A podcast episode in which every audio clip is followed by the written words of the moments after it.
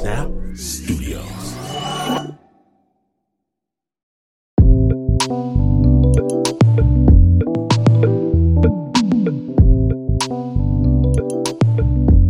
I was too little a kid to know anything about cars, but my uncle pulls up with this gleaming turquoise Cadillac. I know it's sharp. My cousins know it too. Whoa! Snap! Wow! Jumping up and down, all excited. Uncle slides out of the driver's side, sporting a suit the same color as his gleaming automobile, smiling like he just invented the sunny day.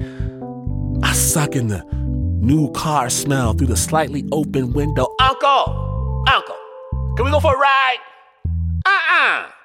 See, ain't no dirty little boys get up in my car.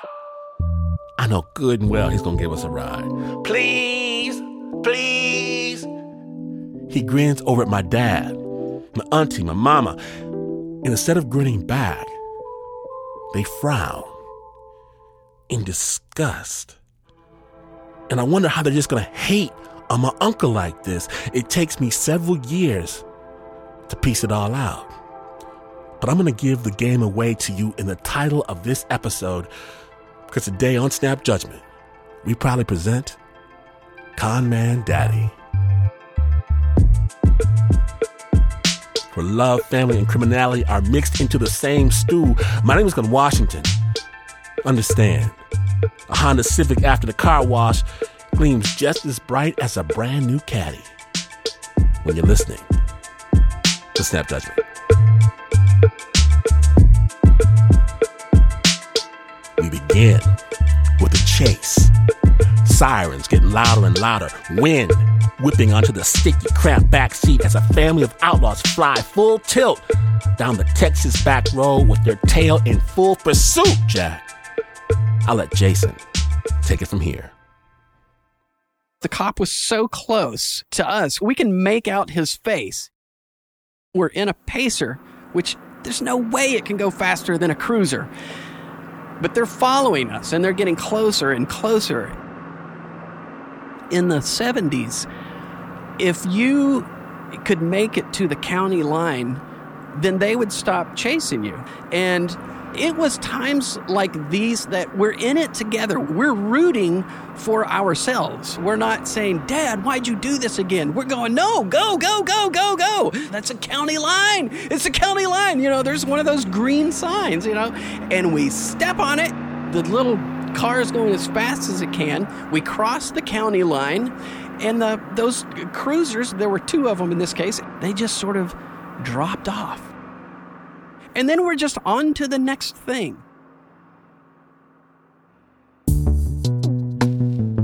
My name is Jason Russell Waller. I'd like to tell you about my father. Sometimes the shape of a person can draw you in, and sometimes a voice can draw you in. And uh, my father was um, he was shaped like Winnie the Pooh, and he had a voice with a southern ease. So before you even met him, you liked him. My dad, he definitely had the wow factor. He was a leader, a natural leader. He was uh, he, he worked uh, he worked at church. He was the assistant pastor. He was on the Chamber of Commerce, involved with city council. He was always involved in things that required wearing a tie. He dressed like the city, but he always had that good old boy charm, kind of that, that country charm was always with him. So he was really quite the man about town. I was five years old and living in a nice house on a nice street in Austin, Texas. And my father had a, a great new job at National Bank where he was vice president. I remember really good times playing with my brothers. To us as children, things seemed like they were really, uh, really good. But how that all broke up was we had a babysitter, and one day our babysitter he came by in a Corvette, a new Corvette. He took us all for rides. Uh, it wasn't long after that he went to jail for uh, bank robbery. Now He worked at the same bank where my father was vice president. We never got the full scoop on what happened. All we knew is that somehow our father was related to this robbery because he we now had to leave town. He was no longer working at a national bank and it was time to hit the road. And from that moment on, that was in end of 1976. That began our 10 years on the road and on the run.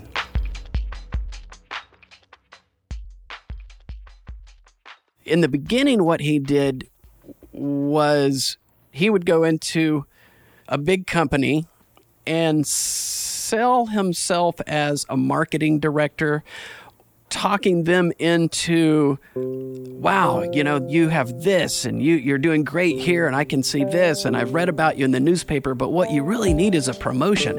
I'm a great promotions guy. And he would just do his thing and do his slickery talk.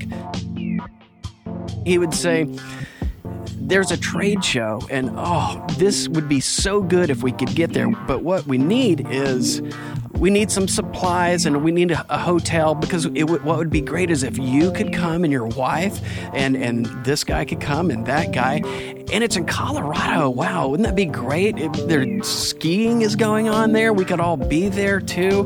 When I look at it, it's going to cost about ten thousand dollars. So what I would need to do is go up there ahead of time, and uh, I'll check it all out and of course, there was never a trade show. There was never any of these things. And he'd get the $10,000 check and we'd scoot town. Most of our life on the run was in cars. You know, I don't know where they came from. I don't know where they went, but we had a new car all the time we didn't even see them disappear. We just remember that our father would maybe leave early in the morning and then he'd come back later and it was a different car. They all were junk. All of them had chitty chitty bang bang type sounds coming out of them. And we were in the back seat. So there was a lot of looking out the window and seeing myself as a cowboy on a horse running, galloping beside the car. I'm a stuntman on a motorcycle and I see myself on this motorcycle jumping and hopping and and I'm imagining myself outside the window thinking I have to go on. I have to keep going. At some point we're going to get out of this.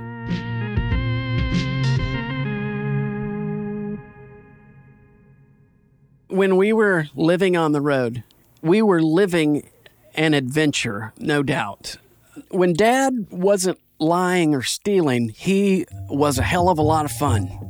I mean, we were always going to amusement parks, state fairs, rodeos, whatever was going on in the town we were passing through, he would take us there and he enjoyed it, you know, as much as we did. Even when we had no money at all, he was still the provider of fun we'd be in a motel. And then at night, my father, I was a night owl, and, and, and he allowed me to stay up and, and watch late night television as long as I, I, I turned it down way low.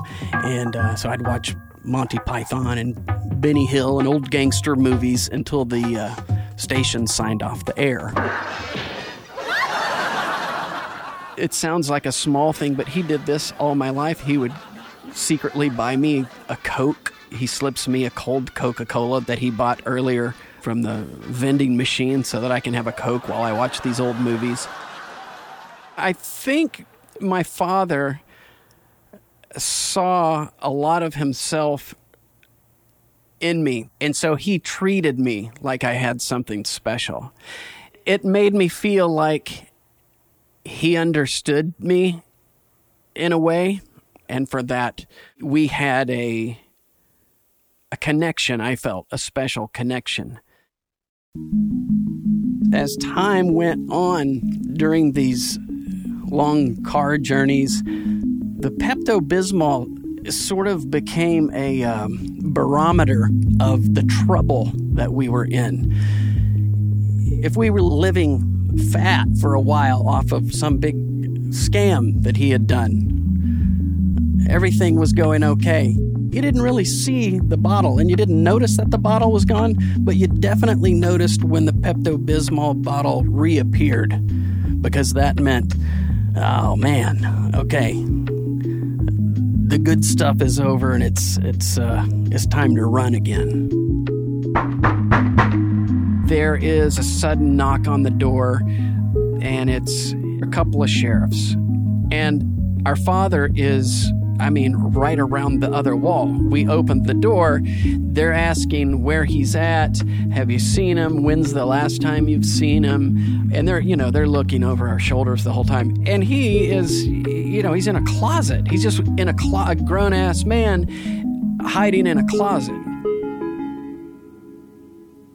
we were sold on sort of this yellow brick road idea that we're going down this road, but it's leading to somewhere that's bigger, brighter, shinier. There's something at the end of this. Our mindset was that just just keep doing what you're doing, keep counting the fence posts because eventually you're not going to have to. It gave us hope that something great was going to be at the end of this road. When we became teenagers, I was working on being an actor, and I thought, cool, I think I can crack into this acting thing. I'll at least start trying. For some reason, Austin, Texas, in the 80s and 90s, it was a real hotbed of, of uh, activity for, for films. And I went on an audition, and it was for a mini series, and it was a big deal. Uh, it starred Sam Elliott. And so I went on the audition. I got the audition. First big, great thing that I, I could ever do. It was quite a turning point for me. It was, you know, when you think about life being mostly curves, this was definitely an angle. Things can change for me after this. My goal was to save $10,000. I thought $10,000, if I put that amount of money away.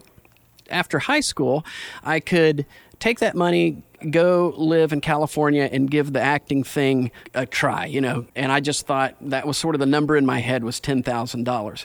Well, when I got this part, I signed a contract for $7,500 and then they paid me another 3,500 after I had done the acting part. So right off the bat, you know, I've already got the money I took the $10,000 and I put it in the bank and did not touch it, had no need to touch that money because this was my pathway to my dream. While I was on that set, Sam Elliott and I were pretty friendly because I was right next to him through all of my scenes. I, my scenes were with him. After this movie, he was doing one in Arizona, and um, he said, I think you'd be good for the part of, you know, whatever, however Sam Elliott talks. But he said, um, he said, there's this part of a teenage son, and you should go to Arizona, and I'll put in a good word for you. To be able to go to Arizona and be in this movie, by law, I had to have a parent or guardian. You'll never guess who was available.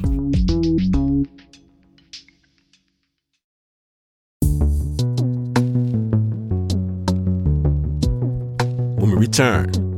Will acting save Jason from his father's life of crime? Stay tuned.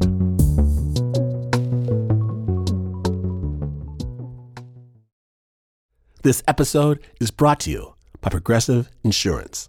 What if comparing car insurance rates was as easy as putting on your favorite podcast? With Progressive, it is. Just visit the Progressive website to quote with all the coverages you want. You'll see Progressive's direct rate then their tool will provide options from other companies so you can compare. All you need to do is choose the rate and coverage you like. Quote today at progressive.com to join the over 28 million drivers who trust Progressive. Progressive Casualty Insurance Company and affiliates comparison rates not available in all states or situations. Prices vary based on how you buy.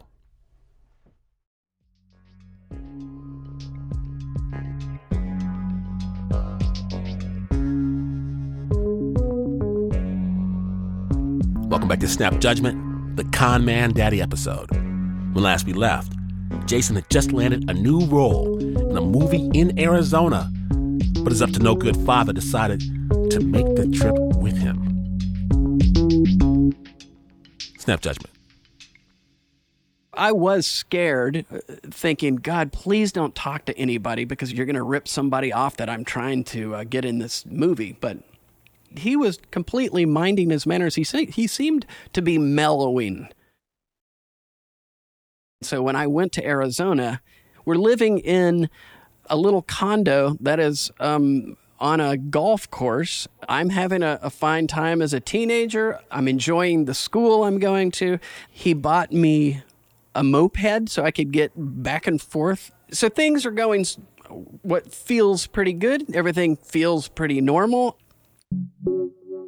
I come home one day and I look down in his hand and he's got a thing of Pepto Bismol. And I hadn't seen him drink from a bottle in a long time. So when I saw him drinking that Pepto Bismol bottle, I went, oh man, what, you know, something's not right. He told me that some crimes he had done from the past had caught up with him. He hadn't done anything new, and that they were after him, and we had to leave right away. So there we go in the cloak of night, just like we did many times before.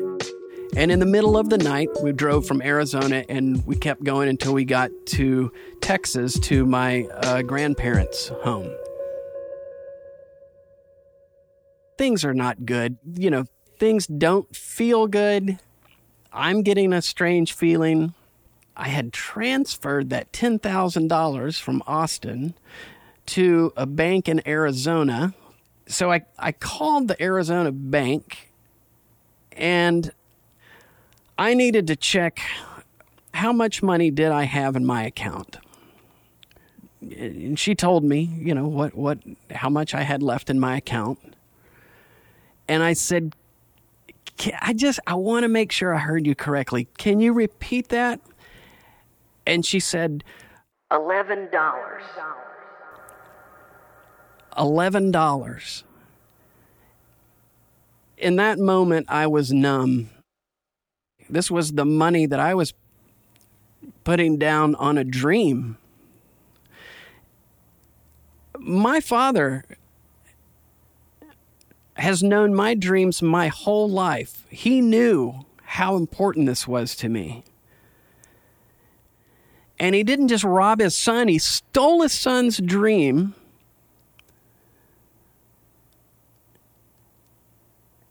And I'm trying to figure out how, how, how do you do this? How do you do this? all of these things are just going around in my head. I was out in the pasture, but I see my father. He's walking out, you know, looked like he was looking for me, and he's he's walking towards me. And I can tell by his face he doesn't know that I know. And his face changes, and he says, "What? What's wrong, son?" I said, I called the bank.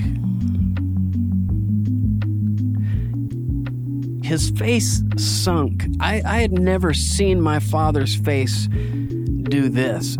And without me saying anything more than I called the bank, he started spitting out lies like they're coming out of a Gatling gun Oh no, no, Jay, the, the, the, the bank, they're no, they've messed up.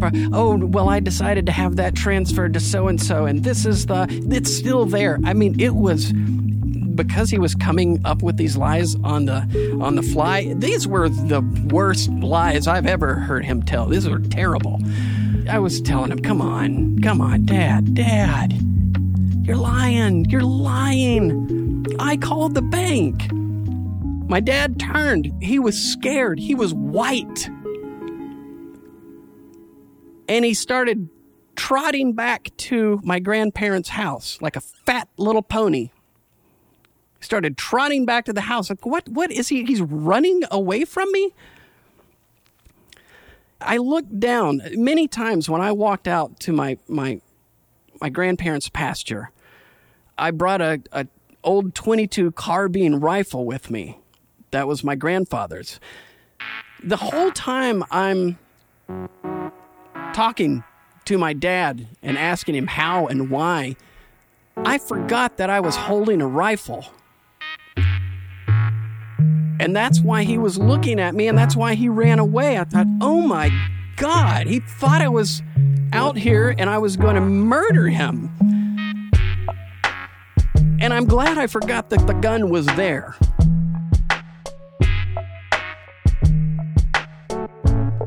When we uh, went separate ways, I stayed in Texas and he went to Colorado, I didn't have a lot of contact with him the contact I was getting was from the single women who keep finding my number and calling me and saying, Are you the son of Rough and Snow? Actually, it was one of the n- names he used. That was quite a name.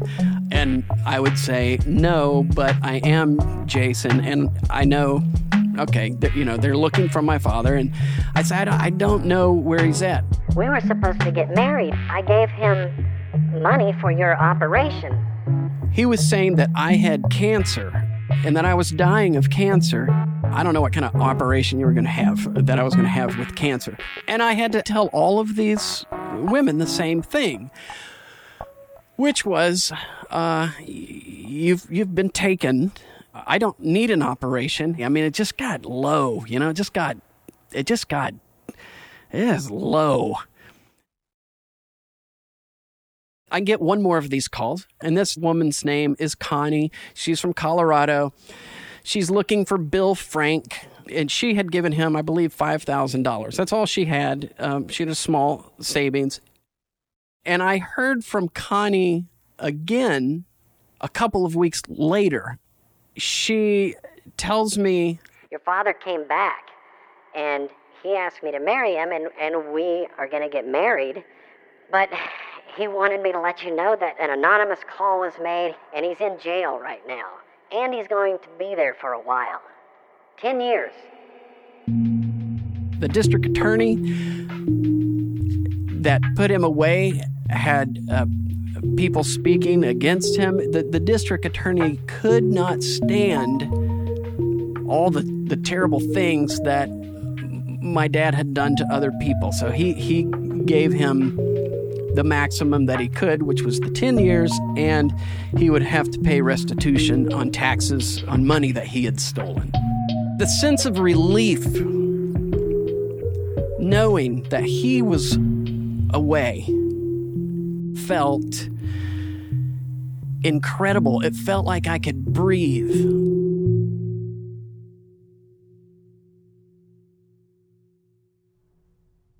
He's serving a sentence of 10 years. During this time, my father tries to contact me. He tries to call me. He sends me letters. He would have his cellie, as a, you know, his the guy who shared the cell with him, draw pictures for me. Um, he made me a belt. I read these things. I opened them. I never wrote him back. I didn't want anything to do with my father. I was so relieved for the first time. I felt like this is my life, not yours. In typical dad fashion, he makes the district attorney like him. He writes him letter after letter. He starts doing all these great things in prison, and he gets the district attorney that put him away for 10 years to reduce his sentence to three years. I thought, well, I'm going to have to take his call when he gets out because I know he's going to he's going to find me. And so he called when he got out. He was making his way to Texas and he wanted to see me. And I said, okay, I wanted to get this over with. I knew it was coming. And it was awkward. The conversation barely got started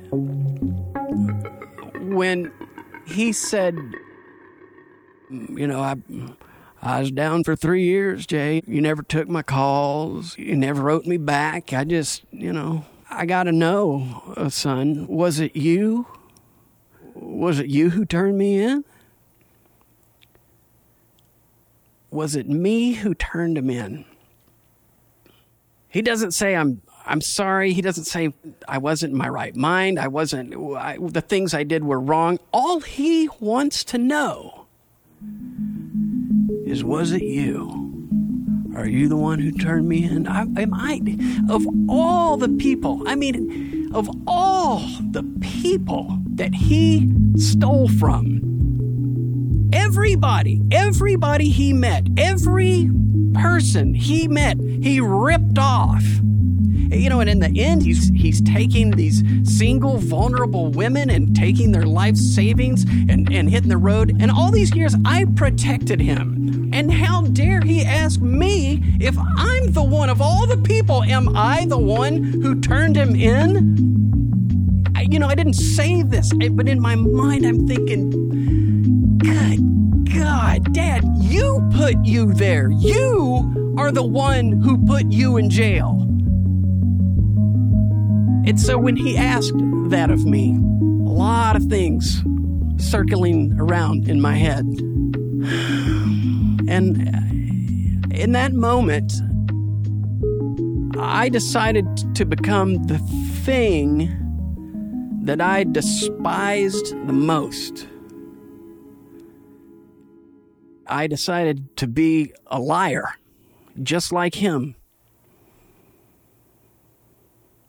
Like father, like son. So when he said, oh, I just got to know, was it you? Were you the one who turned me in? I, I, I looked at him and I said,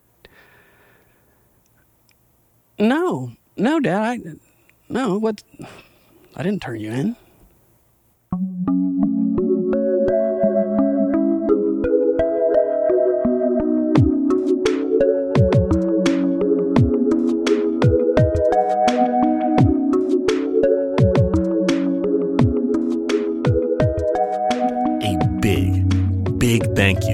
Jason Waller as well as his brothers, Randy and Kel, for sharing their story with the Snap. The original score for this piece was by Renzo Gorrio. It was produced by Bo Walsh.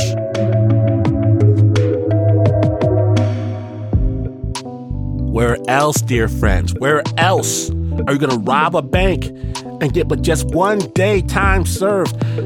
Only at Snap Judgment be the most interesting person your friends know. Subscribe to the Snap Judgment Podcast. Amazing stories from all over the world. Even better, you can rock a Snap Judgment t shirt and watch all the oohs and ahs when you stroll down the street. Available right now at snapjudgment.org. Snap is brought to you by the team that always picks the right card. Except, of course, for the Uber producer, Mr. Mark Ristich. I try to tell him they don't play Uno at these Vegas casinos. He won't listen. There's Anna Sussman, Nancy Lopez, Pat Mesiti-Miller, Renzo Gorrio, Shaina Shealy, Teo Ducott, Flo Wiley, John Facile, Marissa Dodge, Regina Bediaco, David Exume, Bo Walsh, and Annie Nguyen. Now, this is not the news. No way is this the news. In fact, after the big score with sacks of cash, you could jump into the getaway car that won't get away and you would still, still not be as far away from the news as this is.